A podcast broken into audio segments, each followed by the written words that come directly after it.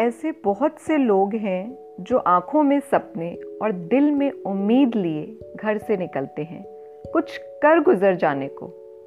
परंतु जब वो अपनी ही तय की हुई कामयाबी की परिभाषा पर खरे नहीं उतरते हैं तो धीरे धीरे अवसाद से घिर जाते हैं और कभी कभी तो ऐसे रास्ते चले जाते हैं जहाँ से लौट आना नामुमकिन होता है।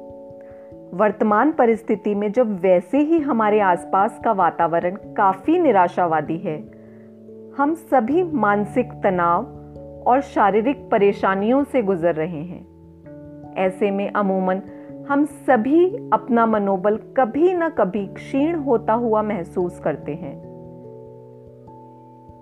ऐसे वक्त में अत्यंत आवश्यक है कि हम एक दूसरे के कंधे का सहारा बने और अपने आत्मविश्वास को बनाए रखते हुए और व्यस्तताओं को नज़रअंदाज रखते हुए अपने परिवार, दोस्तों और हो सके तो आसपास सभी को एक सकारात्मक माहौल प्रदान करें। बेशक सामाजिक दूरी बनाए रखें, पर वो बनाए रखते हुए भी उन्हें अपने शब्दों से ही सही, पर ये तसल्ली दें। तू घबरा मत, मैं हूँ ना। सब ठीक हो जाएगा। मेरी ये कविता महल खाबों के न ढह जाएँ, ऐसे ही व्यक्ति के जीवन में चल रहे विचारों और भावनाओं के अंतर्द्वंद्व को चित्रित करती है। रिश्ता नहीं है मेरा कोई, उससे ना ही कोई जान पहचान है। फिर भी न जाने क्यों उसके जाने से मन थोड़ा परेशान है। ऐसा नहीं कि उसके जाने से ज़िंदगी में मेरी कोई फ़र्क पड़ा है। फिर भी न जाने क्यों लगता है, हर वक्त वो मेरे सामने ही खड़ा है। बहुत से लोग बहुत सी बातें कर रहे हैं। उसके अलविदा कहने के अंदाज को भी सही गलत के तराजू में तोल रहे हैं। कोई कहता है, अपनों का तो सोचा होता तो कोई उसे कायर और कमज़ोर बता रहे हैं।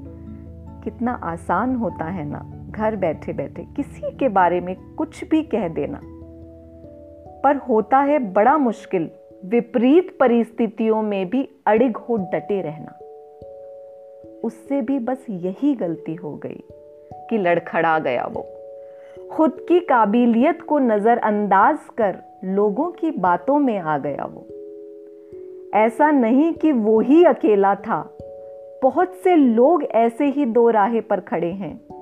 एक तरफ़ ख्वाबों को मुकम्मल करने की कोशिश, दूसरी ओर तन्हाइयों की चादर में लिपटे पड़े हैं। अजीब सी कश्मकश में हर वक्त रहते हैं। सोचते तो बहुत कुछ हैं, पर कम ही किसी से कुछ कहते हैं। बहुत हिम्मत दिखाकर उन्होंने कुछ अलग कदम उठाए। अपनों की उम्मीदों को रखकर परे, अपनों की उम्मीदों को रखकर परे अपनी ही जिद से कुछ नए ख्वाब सजाए।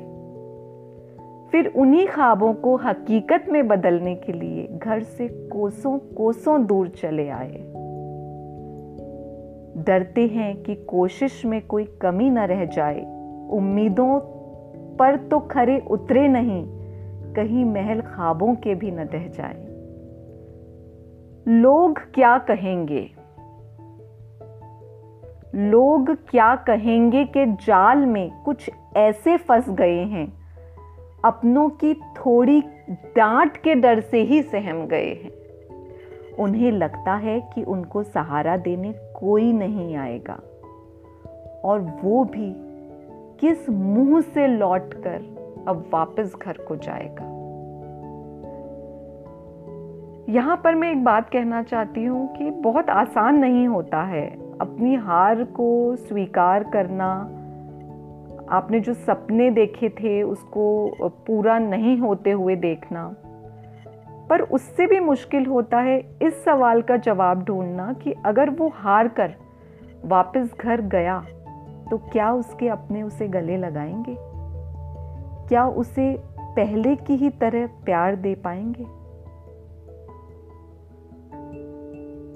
पर मुझे लगता है कि शायद परिवार अपना ही लेता है तो ये चीज़ हमें समझाने वाली होती है, काश उन्हें इतनी सी बात समझ में आ जाए।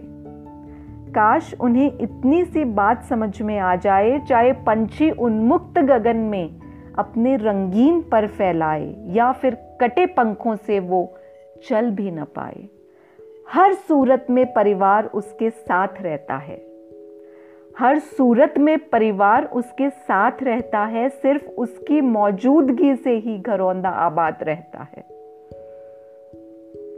आखिरी कुछ पंक्तियाँ मैं बोलूँगी। एक एक बूंद के मिलने से ही तो सागर का निर्माण होता है।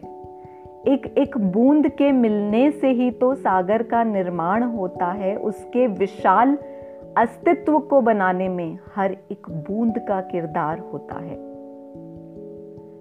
नदियाँ कितना भी गुरूर कर लें अपने स्वच्छंद बहने पर। नदियाँ कितना भी गुरूर कर लें अपने स्वच्छंद बहने पर। अंतिम लक्ष्य उनके जीवन का। अंतिम लक्ष्य उनके जीवन का समंदर में समाहित होना ही तो होता है।